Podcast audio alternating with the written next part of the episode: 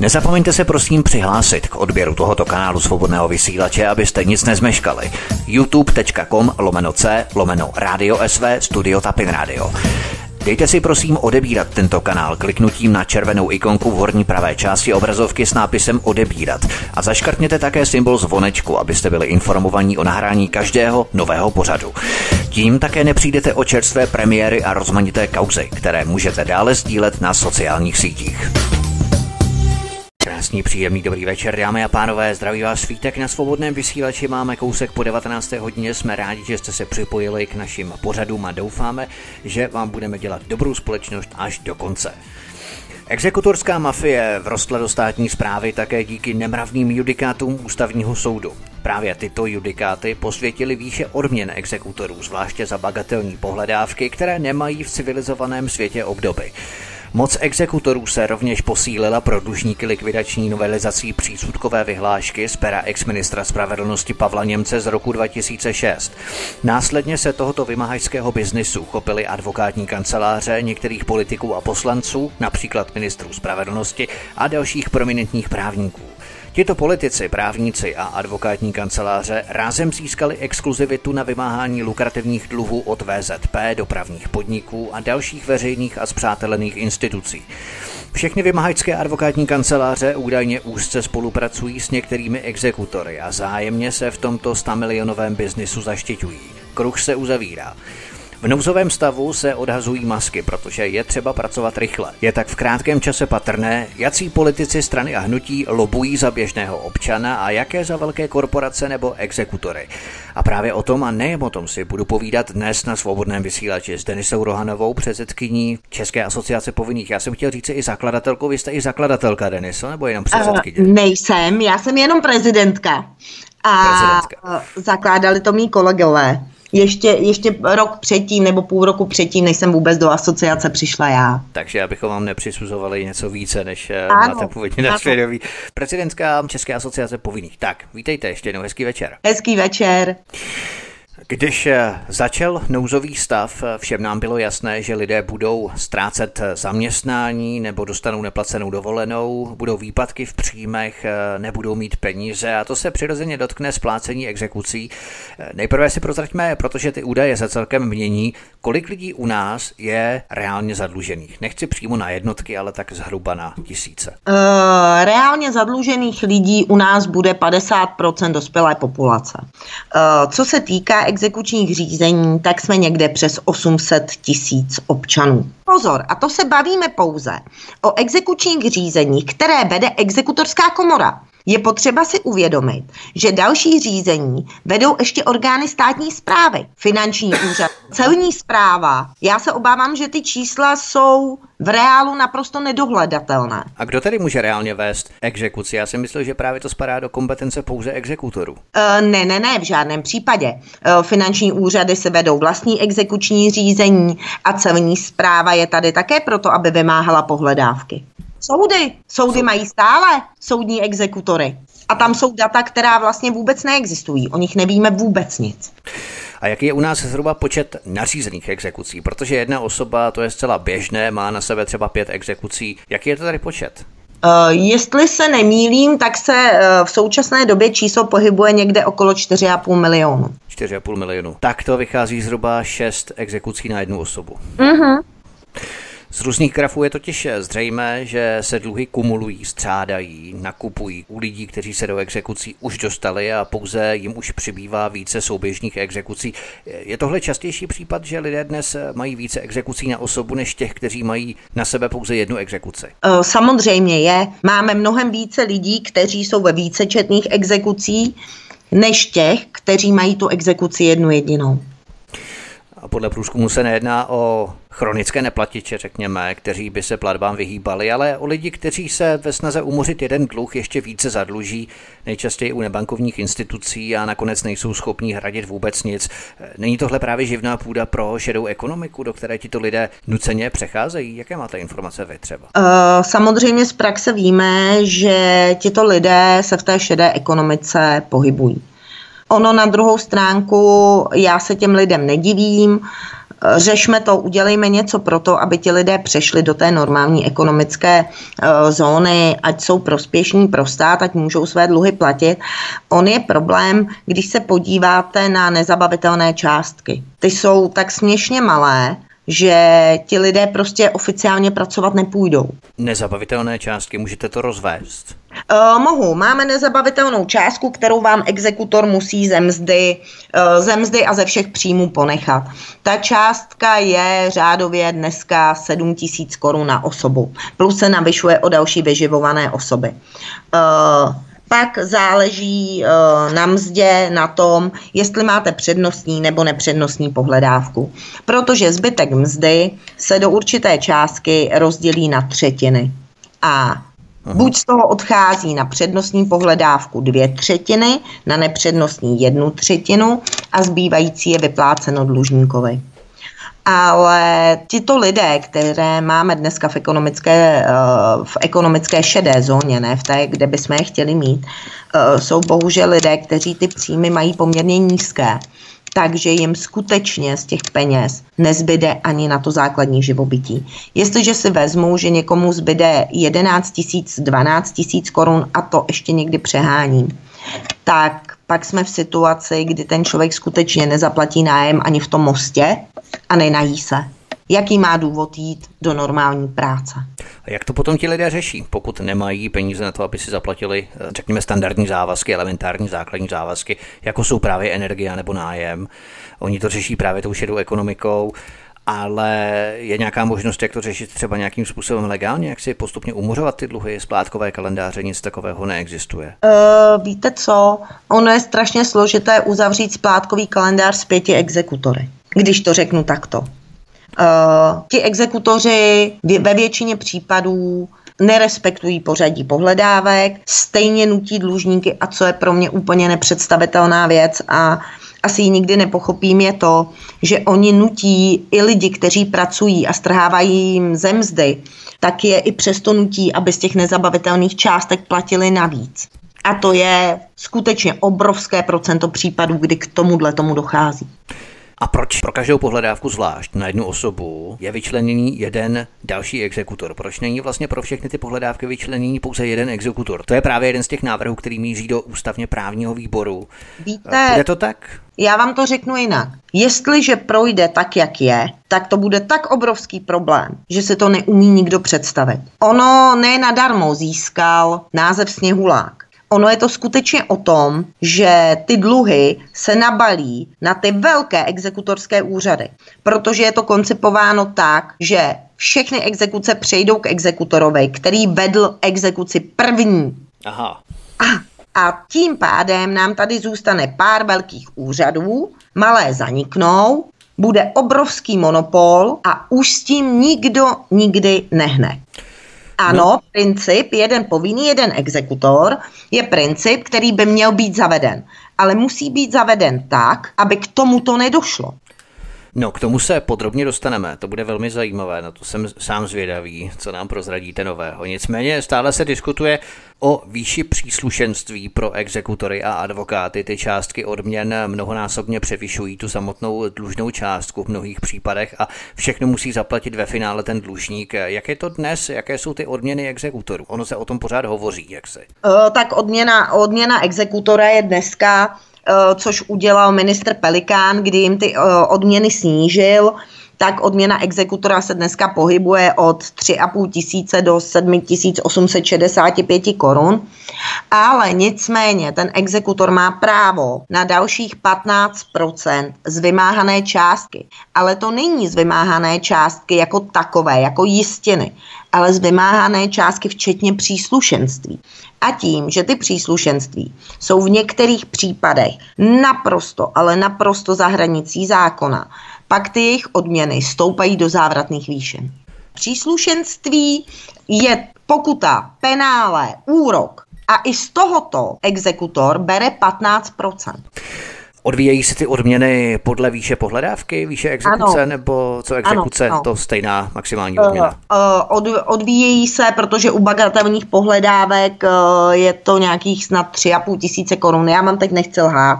A ještě je tam snížená odměna ve chvíli, kdy ten dlužník zaplatí e, dobrovolně do 30 dnů.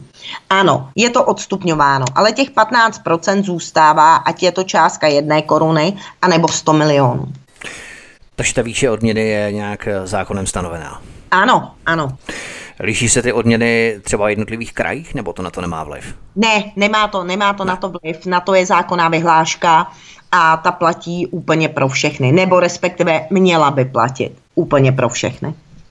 Měla by platit, to znamená, že neplatí. A tak kolikrát se setkáváme s tím, že přijde uh, příkaz k úhradě uh, nákladů exekuce, a my zjistíme, že ta částka je naprosto přemrštěná a ve chvíli, kdy teda požádáme o vyúčtování přesné, eh, tak přijde částka snížená, což nás teda velmi těší, ale spousta lidí tohle to neví a není schopna si ty náklady vůbec přepočítat, bohužel. Aha. To je zajímavé. Mimochodem na začátku nouzového stavu bylo jasné, že bude stoupat předlužení obyvatel. Podle posledních statistik stoupla nezaměstnanost v České republice o 3 desetiny procenta na tuším 3,3%, čili o 28,5 tisíce více. Stoupá podle vás rapidně předlužení obyvatel, nebo ty počáteční prognózy nejsou tak katastrofální, jak se nejprve zdály? Ono se toto projeví za dva, tři měsíce. Určitě se to neprojeví teď, protože v tuto v tuhletu chvíli ti lidé ještě třeba jsou schopni hradit a my to nezjistíme. Ani nezjistíme, že nehradí, dokud nedojde na to, že se nám dostanou do statistických čísel nařízených exekučních řízení. Když člověk ztratí práci, potřebuje někde bydlet, tak eh, mu často nezbývá nic jiného, než si půjčit. Ovšem s prvním dluhem se ještě více omezí příjem takové osoby a roztočí se ta dluhová spirála, jak jsme o ní mluvili. Dostáváte zprávy, že tohle začíná být problémem, že spousta lidí takovýmto způsobem padá do exekuce teď v nouzovém stavu? Eh, teď v nouzovém stavu nám nepadá do exekuce nikdo, protože soudy eh, jedou tak na 20%, takže se nenařizuje. Myslím si, že ani věřitelé zatím v tuhle tu chvíli neřeší podávání exekučních návrhů, že mají asi sami dost problémů se sebou. Říkám, tohle to se nám, skutečně se nám ty čísla ukážou, podle mého názoru, za cca 6 až 8 měsíců. Jaké jsou nejčastější způsoby, kdy se člověk dostane do exekuce během koronavirové krize? Tím, že přijde o práce. Tím, že přijde Tím, o práci. Že... Ale vy jste říkali, že vlastně do žádných exekucí nikdo nepřichází. To znamená, že člověk tu částku dluží, ale není na něj nařízená exekuce, výkon exekuce. E, samozřejmě, protože všechno tohle to nějaký čas trvá, než je nařízen výkon. Samozřejmě nejdříve musí proběhnout, proběhnout soud, který určí výši té pohledávky a až na základě rozhodnutí soudu může být exekuce nařízena. A proto se bavíme o řádech měsíců.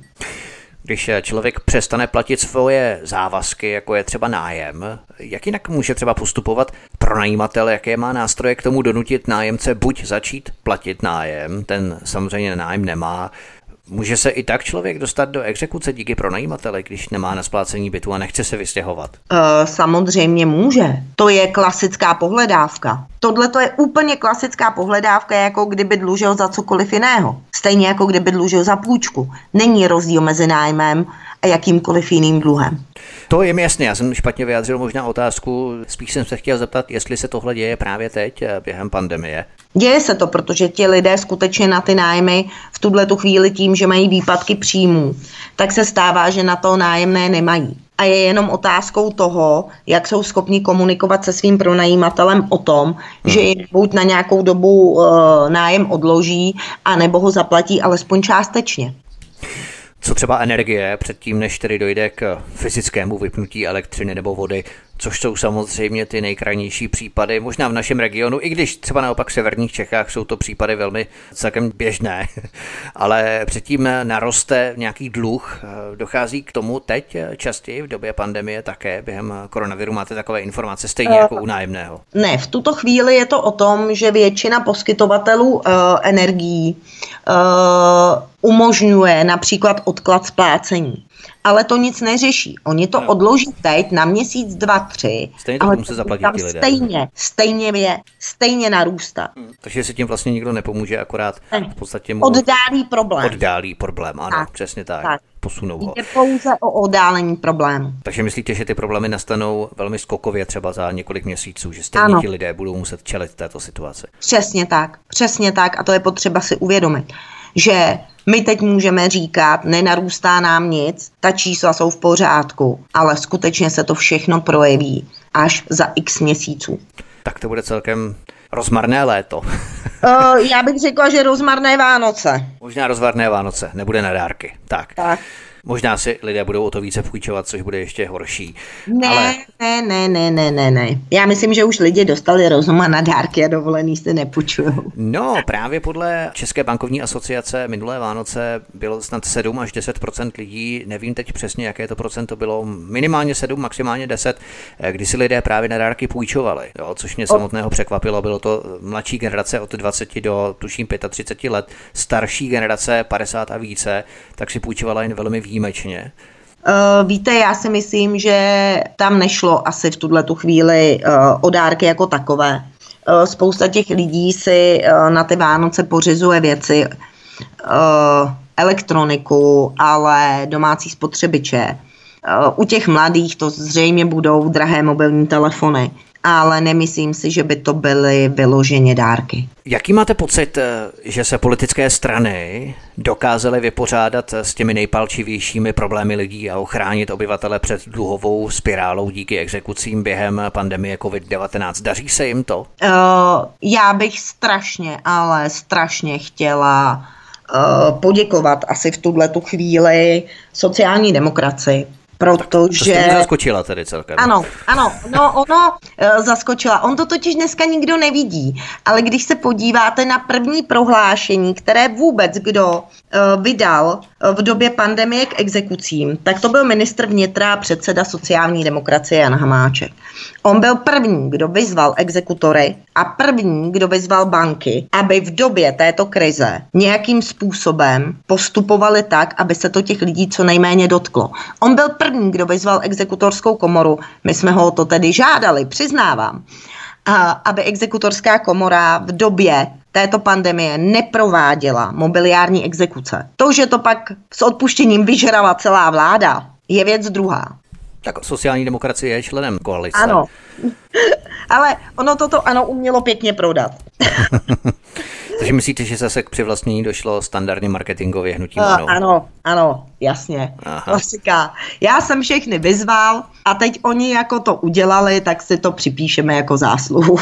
Tak Nějaká prohlášení to přece jenom nic nestojí, něco jako opravdu reálné zákony, novely, návrhy, které potom eh, vejdou v praxi a vejdou v platnost. A ale tak ty máme, řídit. ty máme. Uh, vlastně. Uh, ty máme ale už ne z sociální demokracie, nebo ano?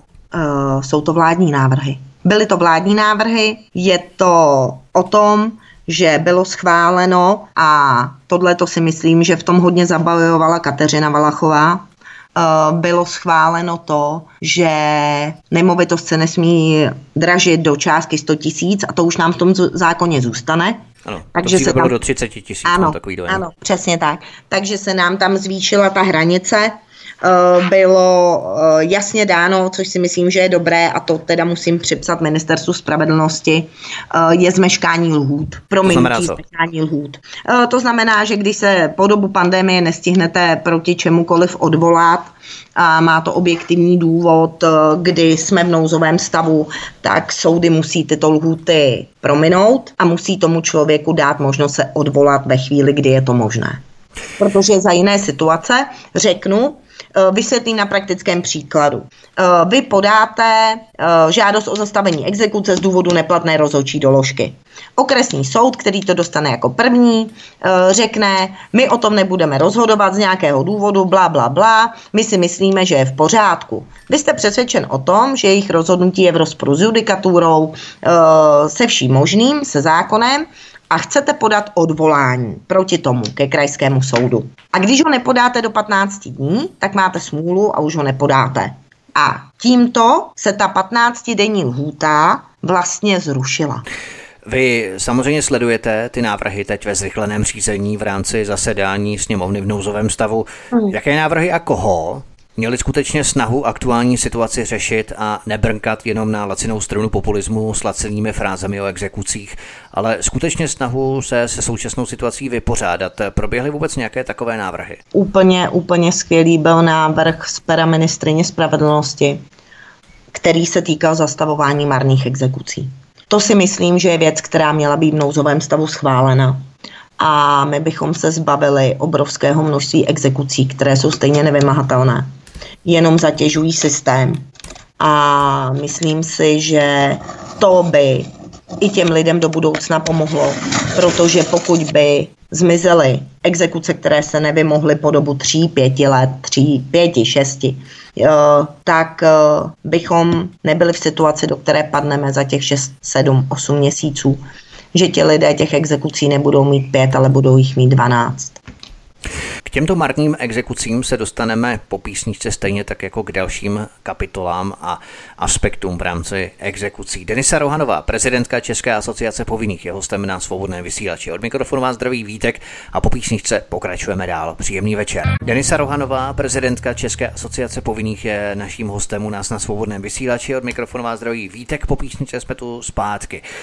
Na co přesně se stahovali, o čem pojednávali ty návrhy jednotlivé poslanecké, jak by mohly zadluženým lidem v exekuci pomoci? Byste mohla vypíchnout nějaké nejdůležitější návrhy, které vás třeba upoutaly? Nejdůležitější, nejdůležitější návrh byl skutečně, eh, skutečně podle mého názoru návrh ministrině spravedlnosti.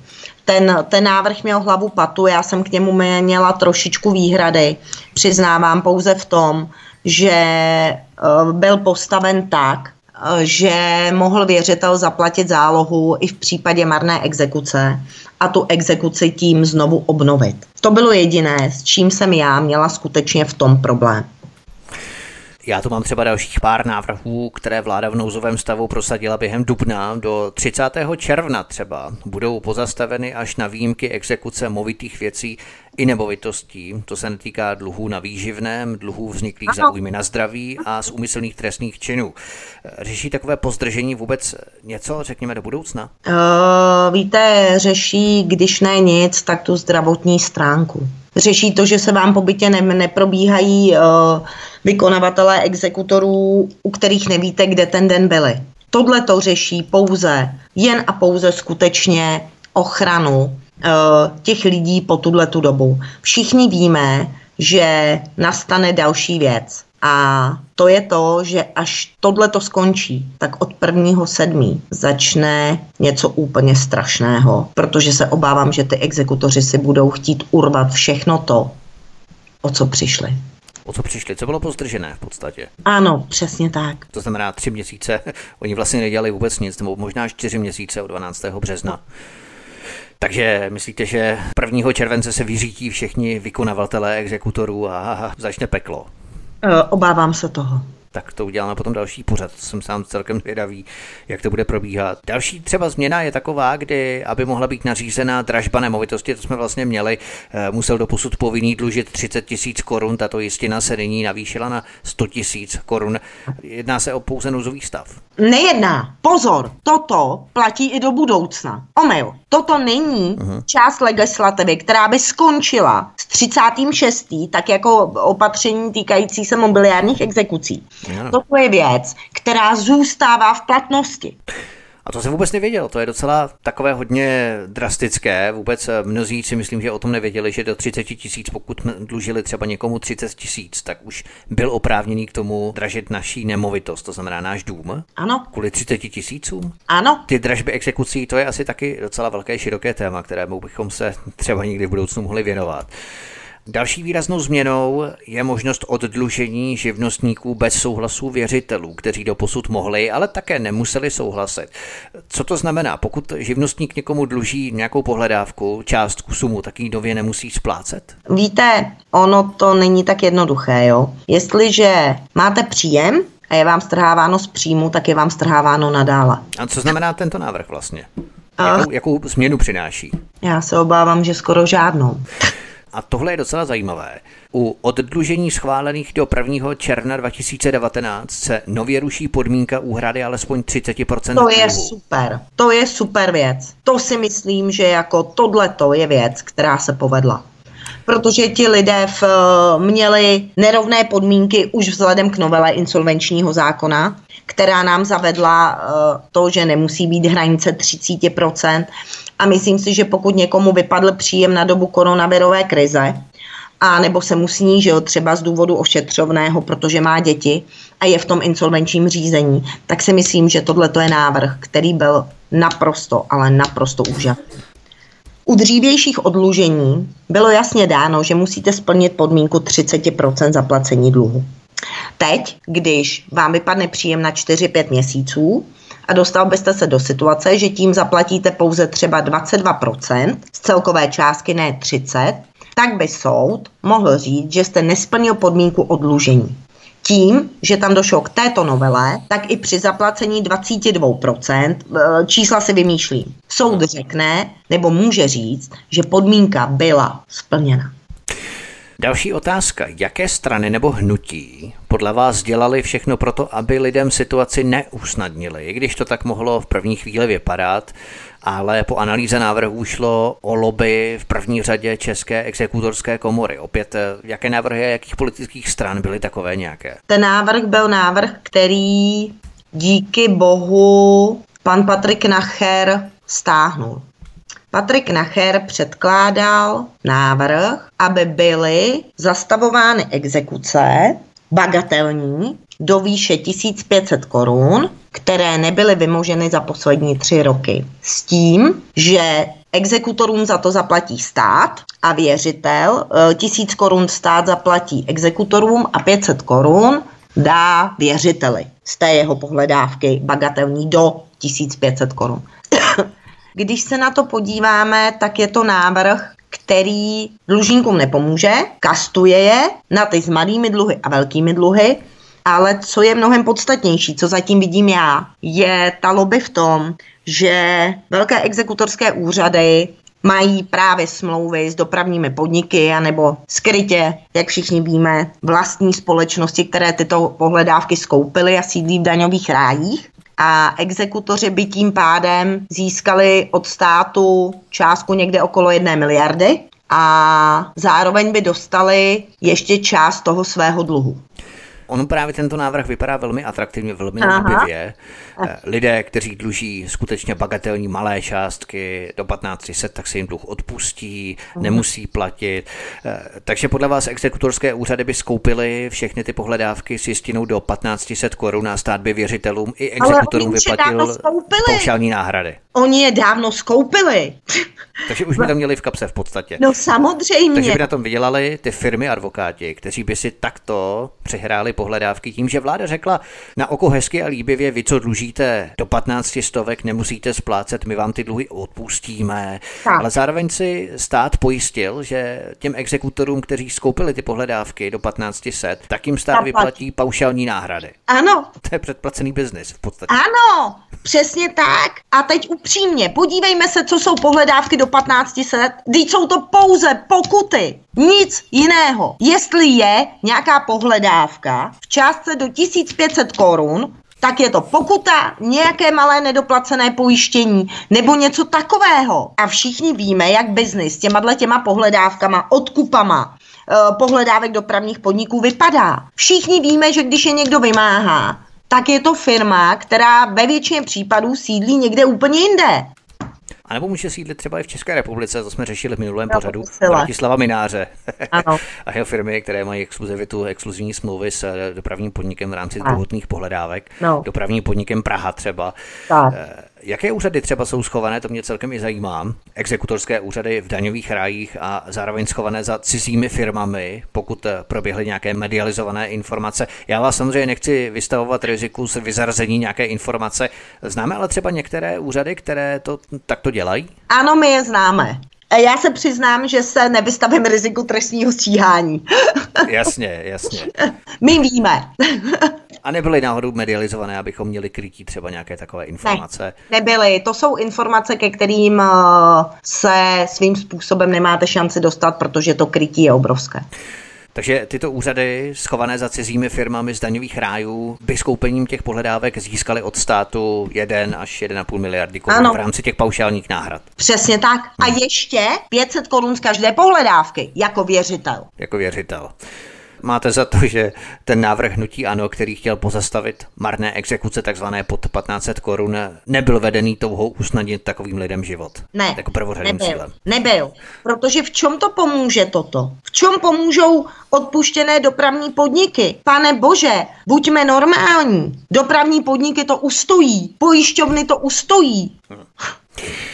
Co říkáte třeba na další iniciativu Pirátů a Jana Farského z Hnutí stán, kteří prosazují, aby se v co nejkratším termínu zkrátila doba osobního bankrotu z pěti na tři roky?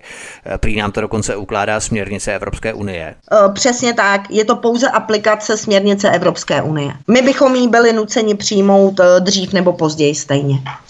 Uhum.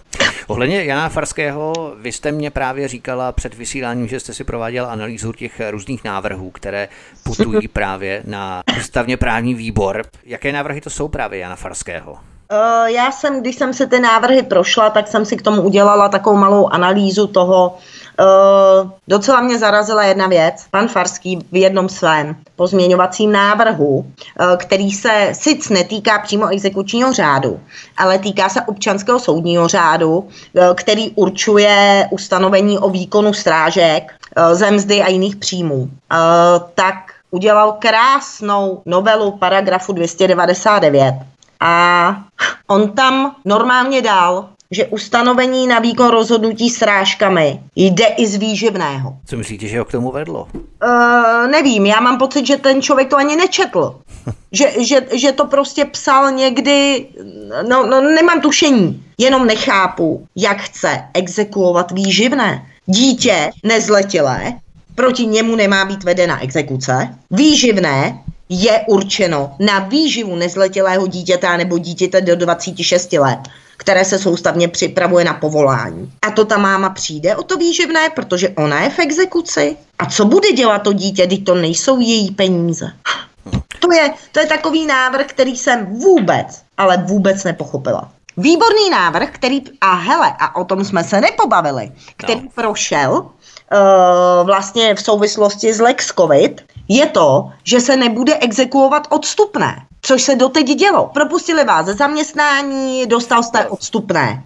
Eh, odstupné má eh, být na to, abyste měl nějakou dobu na to najít si nové zaměstnání a mohl jste normálně fungovat. A představte si, to byla srážka, která podléhala exekuci, uh-huh. protože to byl jednorázový příjem. A v té novele týkající se Lex Covidu je, že ho nelze exekuovat. Což si myslím, že je úplně skvělá myšlenka, protože to je další příjem, který prostě ten člověk nutně potřebuje k zajištění nějakých svých normálních potřeb, když se stane to, že o tu práci přijde. Ano, ten přechodový čas, eh, tak, který tak. A to, se, to musím pochválit, to si myslím, že byl velmi, ale velmi dobrý návrh. A já si myslím, že byl Kateřiny Valachový zrovna. Osoby samostatně výdělečně činné mají nárok při splnění určitých parametrů na náhradu ušlých zisků od státu ve výši 25 tisíc korun. A tomu se budeme věnovat po písničce, kterou si právě teď zahrajeme. Denisa Rohanová, prezidentka České asociace povinných, je stále naším hostem na svobodném vysílači. Od mikrofonu vás zdraví Vítek, který vám přeje dobrý poslech. Denisa Rohanová, prezidentka České asociace povinných, je stále hostem u nás na svobodném vysílači. Od mikrofonu vás zdraví Vítek, máme po písničce a jedeme dál v našem povídání. Osoby samostatně výdělečně činné mají nárok při splnění určitých parametrů na náhradu ušlých zisků od státu ve výši 25 tisíc korun. Pokud je ale OSVČ zatížený exekucí, může si exekutor tento kompenzační bonus 25 tisíc stáhnout a podnikateli tak vlastně nezůstane nic? Jak je to vlastně s těmi 25 nemůže. Nemůže, je to částka, která je nezabavitelná, je neexekuovatelná. To, že to ty banky udělají a exekutorovi je pošlou, je věc druhá ale nesmí. Skutečně to nejde, musí se, musí se ti lidé bránit. Já vím, že se to, že se to děje, jo, ale uh, ono, je to, ono je to složité. Stačilo by, kdyby si ta banka Uh, podívala na to, že je to částka 25 tisíc, která má přečíslí uh, finanční zprávy a musí jim být jasné, že je to neexekuovatelná částka K tomu se právě přidává a připojuje i finanční ředitelství, které praví, že tento kompenzační bonus exekuci nepodléhá. Tak. Došlo ale k případu právě, na který jste i možná mířila, poukázala, který byl medializovaný, ve kterém 55-letá Jana Nováková, jméno je samozřejmě změněné, si nechala vyplatit jako OSVČ na firmní účet Unicredit Bank 25 tisíc korun a banka tyto její peníze několik dní zadržovala a odmítala je paní vyplatit. Je běžný takový postup banky i mimo třeba nouzový stav? Do jaké míry vlastně může banka rozhodovat své volně o našich penězích, že si vůbec dovolí zadržet peníze na našem účtu a odmítnout nám je vyplatit? Uh, víte co? A to je právě ten problém, který my tady máme. Jo? Uh, problém je, že banka o tom nerozhoduje vůbec. Bance přijde blokace na bankovní účet do určité výše a ta banka je povinna ty peníze tam držet, nevyplatit. Mimo zákonnou částku teda, podotýkám. E, mimo zákonnou částku, e, na kterou máte nárok jednou za celou dobu trvání exekuce. Problém je v tom, že nemáme chráněné účty. Kdybychom měli chráněné účty a bylo jasné, že na ten účet toho dlužníka chodí pouze věci, částky finanční, které jsou již nezabavitelné, které jsou již exekuované, pak by se tohle nikdy nestalo. A jak by tady měla banka postupovat eh, v souladu se zákonem, pokud je na člověka a je jedno, jestli fyzickou nebo právnickou osobu uvalená exekuce? Jak mají banky spolupracovat s exekutorem? Totiž eh, takto, co udělá exekutor jako jeden z prvních úkonů? Kontaktuje banku a oznámí jí, že daný člověk, kterému banka vede účet, má exekuci v takovém a takovém rozsahu ano. a chce mít eh, přístup k penězům dlužníka. Ano, přesně tak. A bohužel je to většinou i ve spojení s obstavením platu a generálním inhibitoriem na veškerý jeho majetek. Jak se ale ten exekutor dozví, že dlužník si vede účet u té konkrétní banky? Existují uh, nějaké banky databáze? Maj, pozor, banky mají zákonnou uh, povinnost poskytovat exekutorům součinnost. Já vím, ale jak se exekutor dozví, k jaké konkrétní bance má jít? Právu, exekutor pošle, ne, on pošle do všech bank. Aha, on pošle on do všech bank. On posílá dotaz do všech a banka mu sdělí, ne, není zde veden účet. Druhá mu sdělí, ano, je zde veden účet tohoto člověka a on ho tím postihne. Chápu. Fajn, banka tedy odmítla paní peníze vyplatit, protože její účet byl zatížený výkonem exekuce, i když Tatiana Richterová, ředitelka finanční zprávy, zdůraznila, že je důležité, aby lidé banku informovali o tom, že prostředky s předčíslím účtu finanční zprávy, tak jak jste to říkala, 10 719, mm. nepodléhají výkonu rozhodnutí ani exekuce. Postupovala podle vás tady Unicredit Bank protizákonně, když tyto peníze odmítla vyplatit? Ono je to, je to hrozně složité. Uh, exekuční zákon, občanský soudní řád a všechno vám říká, že banka má zablokovat prostředky na účtu dlužníka. Ve své podstatě je dlužník ten, kdo se má bránit tomu zablokování tím, že dokládá, že prostředky jsou nezabavitelné. Že je to třeba nezabavitelná část mzdy, z důchodu, eh, že se jedná o výživné na dítě, ale ten proces je strašně zdlouhavý. Ono je strašně těžké říct, eh, kdo v tomto případě pochybil. Podle mě pochybuje zákon, který jim jasně říká, že mají sebrat úplně všechno, co se tam objeví. Unicredit Bank eh, právě na tu Margo tvrdí, že kompenzační bonus sice nepodléhá exekuci, ale jakmile je prý připsaný na účet, tak ztrácí svůj chráněný charakter a stává se z něj pohledávka. Tak to je skoro jako taková hlava 22, mně to připadá. Takže no. ten kompenzační bonus patří tomu majiteli účtu, ale jakmile dojde na jeho účet, mm. tak už mu najednou nepatří. To je Kocourkov. No. Uh, je, je, je naprosto neskutečný. Naprosto neskutečný Kocourkov. S tímhle tím souhlasím. No ale v podstatě ta banka je v tom nevině, nebo kdo je v tom teda vině, protože tady vlastně se dostáváme k tomu, že každý hází tu vinu na toho druhého. Finanční ředitelství něco tvrdí, banka něco tvrdí, finanční asociace něco tvrdí. Finanční ředitelství má pravdu v tom, že se jedná o nezabavitelný bonus. Je nezabavitelný. Otázkou je, zda nemělo finanční ředitelství informovat banky o tom jednou větou, že pokud přijdou finanční prostředky z tohoto účtu, jedná se o bonus, který je nezabavitelný. Finanční zpráva ale jinak než na účet ty kompenzační bonusy nevyplácí, takže si je raději nechávat posílat asi jinam na jiný účet, ale banka po týdenní tahanici eh, té 55-leté paní, ano, přesně tak, ty peníze vyplatila, mm. ale vymlouvá se na to, že je banka pouhým pasivním vykonavatelem a že to, jestli má být kompenzační bonus výjimutý, rozhoduje zase a jenom exekutor. Takže neomezená moc exekutorů? Uh, ne, nerozhoduje o tom exekutor. Uh, v tu chvíli o tom rozhoduje ve své podstatě vláda finanční zpráva, která říká, že je nezabavitelný. Zaujal stát třeba nějaké stanovisko, jak by měly banky v těchto případech postupovat, jak po státu požaduje třeba Česká bankovní asociace? Nestačí jim takový výklad třeba od eh, generálního finančního ředitelství a oni chtějí, bankovní asociace chce ještě stát, aby eh, vykládal tento zákon, jak mají postupovat v rámci té 25. Uh, víte co, zdá se mi to úplně zbytečné. Bankovní asociace tady řeší něco, co tady za měsíc nebude. Kdyby bankovní asociace laskavě řešila celou dobu problémy chráněných účtů a nestavěla se k tomu tak, že pro ně jsou to akorát peníze a problémy a a, tak jsme vůbec jsme nemuseli v této situaci být. Tak možná ty miliardové zisky by byly menší, třeba o jednu miliardu. Ano. Těch bank a to by bylo Asi problém. to nezabilo. Vedle dočasných změn pravidel exekucí se chystají dlouhodobější změny, o kterých jsme se tu částečně i bavili a jednou z těch změn je třeba čistá teritorialita.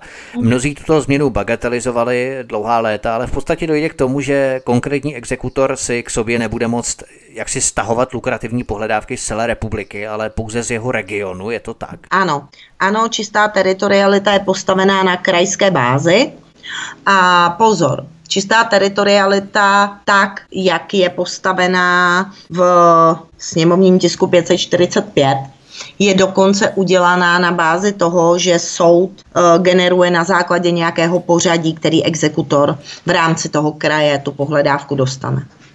Tam by generoval soud stejně jako u insolvenčních správců. Prostě padni komu padni. No protože to je právě ta další změna, která spočívá v tom, aby byl exekutor vždy nezávisle předělený místně příslušným soudem. A. Jaká je tedy současná praxe, že je nutné sáhnout k takové změně? Exekutor má možnost si vybrat sám, jaké pohledávky ne, jsou pro něj atraktivní, ty ne, pohledávky? Ne, ne. Uh, dneska se vybírá věřitel, který exekutor tu jeho pohledávku povede. Pozor, vybírá si věřitel. A všichni víme, jak to chodí. Na Polákovi exekutorovi bývalém se to jasně ukázalo. Vratky, zpátky těm velkým věřitelům z vymožených odměn. To je ten biznis. To je ten největší problém. Takže ti věřitelé budou intuitivně si vybírat ty exekutory, kteří mají úspěšnost ve vymožených pohledávkách, například pan Vrána. Například. Nesnáším, nesnáším slovo úspěšnost, protože úspěšnost u exekutora se nedá měřit. Každá pohledávka je jiná. Je jiné, jestli dostanete pohledávku za člověkem, který má jednu exekuci a pohledávku za člověkem, který jich má 15. Eh, je rozdíl, jestli vymáháte 3000 korun anebo eh, milion korun. Jo, vůbec bych neřekla, že existují úspěšné, neúspěšné úřady. Eh, tak vymožené, vymožené, tak. Tak, uh, myslím si, že existují pouze úřady, které jsou víc zdravé a půjdou za hranici, a to některým věřitelům vyhovuje, protože samozřejmě tím pádem se dostanou uh, snáze a rychleji ke svým penězům. A to je to, co by mělo dneska vlastně zavedením teritoriality zaniknout. Ta závislost exekutorů uh-huh. a věřitelů, to vzájemné propojení. To, že oni platí zpětně uh, za ty pohledávky těm věřitelům tím se vlastně úplně rozsekne ten celý systém a síť v rámci té čisté teritoriality, v rámci navázání těch exekutorů na různé, nejenom advokátní kanceláře, ale i Hla, eh, lukrativní zakázky na ty VZP a dopravní podniky a tak, ne? Ano, přesně tak. Všichni budeme zvědaví, jestli to tedy projde nebo ne protože s takovou změnou by to mělo mnohem těžší, ne nemožné. Ten exekutor pohledávky by byly exekutorům určované nezávisle místně tak. příslušným soudem. Ano. V rámci těch zákonných změn, v rámci zákona o exekučním řádu, které míří na ústavně právní výbor, mm-hmm. ohledně oné teritoriality, tak nespatřujete jako překážku rozpor hnutí ANO mezi Andrejem Babišem, který se vyslovil pro přijetí teritoriality jako klíčové součásti celé novely, a Jaroslavem Foltínkem, který stojí proti jakýmkoliv snahám o přijetí teritoriality. Dva čelní představitelé hnutí ANO se rozcházejí v poměrně zásadní záležitosti kolem exekucí. Víte, Andrej Babiš vždycky vydá nějaké prohlášení a já se mu, já se mu zloubě duše omlouvám, je to premiér a já chápu, že jeho poradní tým říká, že tak má činit. Uh, vždycky vydá nějaké prohlášení, které si myslí, že se té veřejnosti bude líbit. Ta veřejnost mu na ten špek skočí a zbytek už si uřídí pan Faltýnek, abychom zjistili, že to tak vlastně vůbec není. A myslíte, že tady pan Faltýnek má větší váhu v tom rozhodování a v určování, jakým směrem se bude ubírat zákon o exekučním řádu třeba? Ano. Než Andrej Babiš? Jsem, jsem o tom stoprocentně přesvědčen. A myslíte, že to udělají oni tak, aby to nebylo veřejně příliš patrné, jakým způsobem eh, se ten zákon upravil tak, aby to bylo v zájmu lobby, právě třeba České exekutorské komory? Uh, no tak samozřejmě, viděli jsme ten návrh eh, Patrika Nachera. Tak to bylo takové provosignální, to neprošlo, tak. ale pracují třeba ne, oni na něčem jiném. neprošlo. On ho sám stáhl. On ho sám stáhl, protože, protože zřejmě tušil, že by se mohlo uh, spousta lidí dovtípit, co, ten, co to znamená. Takže to byla taková zkouška, mm-hmm. si zkoušeli ty kadílky, ano, jak to veřejnost pochopí. A pracují oni třeba na něčem podobném nebo na něčem jiném? Jaké máte třeba informace do budoucna? Teď se věci mění každým dnem, to znamená ne příliš do daleké budoucnosti, ale řekněme do týdne, dvou, tří. O, tak pan Nacher, pan Nacher bude stoprocentně chtít na ústavně právním výboru prosadit ten svůj názor, e, návrh, který předtím stahl. O tom jsem přesvědčená. Eh, a já si myslím, že to je asi jediný návrh, ano, který tam v tuhle tu chvíli je. Je pravda, že k eh, tisku 545 změně exekučního řádu eh, je podáno x pozměňovacích návrhů, je jich tam 7, 8, 9, skutečně teď nevím. A pana Nachera návrh tam zatím není. Nicméně ústavně právní výbor zasedá 14. nebo 15 takže si myslím, že se nám tam do té doby uh, nějaké návrhy z pera pana Nachera opravdu objeví.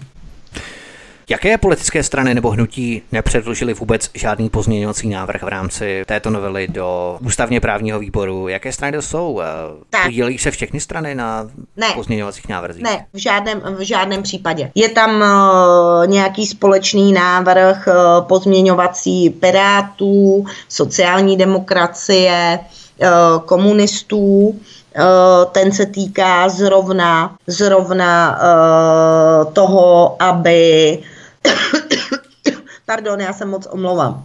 V pořádku, my už dlouho mluvíme, tak se když tak napíte. No, který se, který se právě, právě týká toho zastavování, jo, těch marných exekucí. Ten tam je, pak je tam návrh pana Farského a pak je tam pozměňovací návrh pana Ferryho ten návrh teplického Ferryho, Dominika Ferryho, ten se zakládá na čem? E, ten se zakládá na tom, že chce, aby uh, ty exekuce marné, které jsou v návrhu společném, když to tak vezmu, napříč spektrem, nějakým způsobem napříč levicovým spektrem, mohli do toho počítat Piráty v tomto případě, do té levice, kdy jde o to zastavování těch marných exekucí, tak pan Ferry nám na férovku do toho napsal, že jestliže berete vejplatu a máte jich 15 těch exekucí a jsou marně je jasný, že se ta druhá až 15 nikdy nevymůže, tak uh, se to vlastně vůbec ruší, ty marné exekuce. Že prostě budou vymáhány dál. Takže on v podstatě neguje, neguje ano, ten zákon. Ano, on vyloženě, on vyloženě uh, píše, že pokud eh, nebyla vymáhaná povinnost ani částečně uspokojená, eh, ve výši aspoň ke krytí nákladů exekuce z důvodu uspokojování přednostních pohledávek nebo pohledávek s dřívějším pořadím, tak pak jako máte smůlu a ty exekuce na vás zůstanou. Nebude no, se na vás vztahovat zastavování nevymahatelných a marných exekucí. Tak to je spravedlnost TOP 09. Ano. Bojuje ano. za jo, jo, jo, občany. Ano.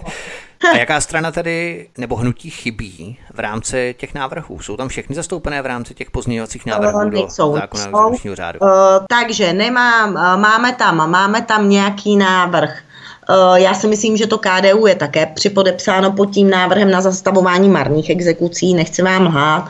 Uh-huh. Čím jsem si stoprocentně jistá, není tam jediný návrh ODS a není tam jediný návrh SPD. To je zajímavé. Oni nejsou ani připodepsaní pod nějaký návrh. Uh, já se obávám, eh, že ne. A jestliže je někdo z nich připodepsán pod ten první společný návrh, uh, takže ho stejně ani neviděl. Když se uh-huh. podíváte celkově na fungování SPD, tak mi ukažte jediný smysluplný návrh, který se týkal exekucí, který předložili.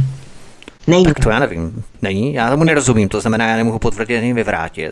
Není. Stačí, když se podíváte na poslaneckou sněmovnu a budete hledat změnu exekučního řádu a budete hledat kohokoliv z poslanců SPD. Nenajdete. Tak to je tady zajímavé, to jsem celkem zaskočený.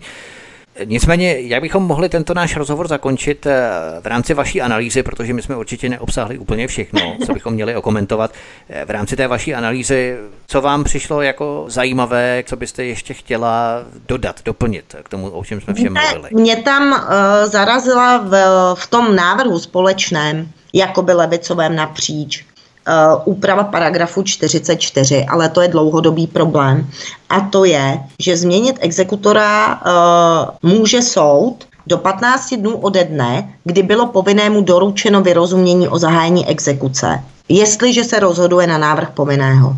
Ale já se tam obávám jedné věci. Jde tam o co? Jde tam opět o fikci doručení? Nebo bude postupováno stejně jako u dražební vyhlášky, kdy je nutné převzetí aby vůbec bylo možno v řízení pokračovat. To jsou takové věci, které eh, jsou právně složité, ale obávám se, že by nám do budoucna mohly způsobit problémy. Tak eh, to se necháme překvapit, jakým způsobem se právě třeba tohle bude vyvíjet. Myslím, hmm. že to jsou hodně, eh, řekněme, specializované věci, tak. které by potřebovaly, zasluhovaly opravdu široký komentář k tomu, abychom pochopili, o co vlastně přesně jde. A možná je tam ještě jedna strašně zajímavá věc, ano. která mě taky tak jako uh, dostala. A to je právě to placení záloh na ty marné exekuce. Kdy věřitel, uh, pokud by zaplatil exekutorovi zálohu, tak exekuce bude pokračovat dál. I přesto, že se nepovedlo za poslední roky z té exekuce nic vymoci. Uh, je tam úžasná věta nepodali oprávněný do 15 dnů od doručení výzvy ke složení další zálohy návrh na sproštění od složení zálohy, je povinen složit další zálohu do 15 dnů od doručení výzvy. Ježiš, to je šroubovaná věta, to je horší uh, než Brusel. Jo, ale teď Exekutor je povinen mu zaslat výzvu k zaplacení zálohy. Jednoduše řečeno, pokud nezaplatil tu zálohu sám do 15 dnů, ten věřitel. No ale v jakém časovém horizontu je exekutor povinen poslat tu výzvu? Co když ji pošle za půl roku, za rok? Tak ty řízení budou pokračovat? To znamená, že exekutorovi není daný žádný ne. časový horizont, do kdy to má přesně učinit. tak, přesně tak. A pak je tam další věc, že soud nerozhodne o nemajetnosti, nebo respektive zamítne žádost o zastavení exekuce z důvodu nemajetnosti, pokud ta žádost tam přišla po dobu tří let od složení zálohy věřitelem k tomu exekutorovi. To je další nesmysl. Co když někdo zaplatí, věřitel zaplatí zálohu. Za půl roku se ten člověk stane úplně nemajetným. Já nevím, řeknu naprosto šílenou věc. Jo? Ten člověk no. bude uh, po havárii upoután na uh, lůžko, nebude uh, schopen vůbec ničeho. Uh-huh. Tím pádem si podá žádost o zastavení exekuce z důvodu nemajetnosti, protože tím přijde o úplně všechno. O možnost se vydělávat i do budoucna. Je to extrém. A v tom návrhu je, že ten soud to nemůže, nebo respektive, že musí tu žádost zamítnout. Jako, co to je? To jsou zajímavé věci. Já si kolikrát říkám, zdali tyto dílčí kapitoly v rámci exekucí, a nejenom exekucí, to se týká třeba i dalších odvětví, které jsou postupně odhlasovávané v rámci poslanecké sněmovny. Takže zde to ti poslanci a ti hlavně legislativci, kteří vytvářejí tyto novely na základě zadání těch svých jednotlivých poslanců a tak dále, nebo stran hnutí, tak eh, jestli tak činí opravdu promyšleně, nebo jestli jsou to nedotažené, nepromyšlené, nedomyšlené věci. Já se přiznám, že sama nevím. Jako je spousta věcí, z kterých je evidentní, že je v tom skryt nějaký budoucí prospěch pro někoho. Uhum. Jsou věci, u kterých se to dá odanalizovat. Ale pak jsou to zrovna takovéto věci, kde mi přijde, že ti lidé vůbec nepřemýšlí o tom, jaké životní situace můžou nastat. Mají třeba poslanci jednotlivé strany hnutí poradce, kteří se specializují přímo na exekuci, aby jim vysvětlili, to by mohlo být problém pro ty a ty skupiny, nebo bychom mohli krátit ta a ta práva u Já těch se osob obávám, věřitelů nebo tak. Obávám se, že ne, že pro ně je to tak okrajová agenda, ať se ho nosí tím, jak chtějí těm lidem pomáhat, že nic takového neexistuje.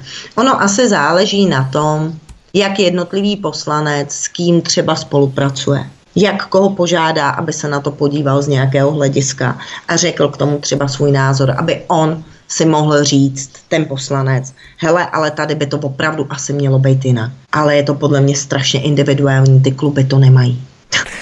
Tak fajn. Je ještě něco, co bychom na závěr doplnili, dodali k tomu, o čem všem jsme v dnešním pořadu mluvili v rámci připravovaných eh, pozměňovacích návrhů pro zákon o exekučním řádu, protože, jak jsem na začátku nadnesl, teď padají masky v rámci nouzového stavu, protože je nutné pracovat rychle. To znamená, že poslanci odkryjí své karty mnohem rychleji a průhledněji, než kdyby to měli postupně v rámci té vařené žáby předkládat jednotlivé návrhy a v tom standardním řízení, kvůli ve zrychleném řízení. Tak je něco, co bychom měli dodat nakonec? Je to, že nás teď už ve zrychleném řízení, co se exekucí týká, nic nečeká. Je to to, že nás čeká klasická bitva o změnu exekučního řádu, druhým čtením toho pirátského a návrhu teritoriality a těch předložených pozměňovacích návrhů. A jsem sama strašně zvědavá na to, jestli to nedopadne tak jako dvě minulá volební období a nespadne to zase všechno pod stůl. Tak to uvidíme, pokud třeba nespadne pod nános dalších řekněme, událostí, které budou následovat eh, přes léto a na podzim a tak dále. To znamená, že nikdo si toho příliš všímat nebude, na to mm-hmm. třeba někteří poslanci budou spoléhat. Asi tak, protože vzhledem k tomu, že lhůta k projednání této novely byla 80 dní a je někdy od začátku listopadu, tak si myslím, že 80 dní nám už uplynulo hodně dávno. Každopádně příště se třeba můžeme zaměřit na skrytá spojení mezi exekutorskými úřady a pohledákovým biznesem. To je takové docela zajímavé téma, široké téma. A nebo ohledně dražeb, ale každopádně od 1. července budeme sami zvědaví, až se skončí tato nouzová opatření, jak eh, to bude dále postupovat a jak exekutoři se budou s tím vývojem situace vypořádávat dál. Budeme to samozřejmě vaším prostřednictvím monitorovat a informovat posluchače o dalším vývoji v rámci zákona o exekučním řádu i dalších e, zákonech, které s tím přímo i nepřímo souvisí. Denisa Rohanová, prezidentka České asociace povinných, byla naším hostem na svobodné vysílači. Deniso, já vám moc děkuji, mějte se hezky. Já taky a děkuji. Těším se příště. Já taky, krásný večer. Naslyšenou. Tento i ostatní pořady si, milí posluchači, stáněte buď na stránce svobodného vysílače, anebo na našem YouTubeovém kanále, ke kterému se můžete připojit kliknutím na tlačítko odebírat v pravé horní části obrazovky. To by bylo všechno. Od mikrofonu vás zdraví Vítek, přeju vám příjemný a ničím nerušený poslech dalších pořadů svobodného vysílače a já se s vámi osobně těším příště opět naslyšenou. Hezký večer. Prosíme, pomožte nám s propagací kanálu Studia Tapin Rádio Svobodného vysílače CS. Pokud se vám tento nebo jiné pořady na tomto kanále líbí, klikněte na vaší obrazovce na tlačítko s nápisem Sdílet a vyberte sociální síť, na kterou pořád sdílíte. Jde o pouhých pár desítek sekund vašeho času. Děkujeme.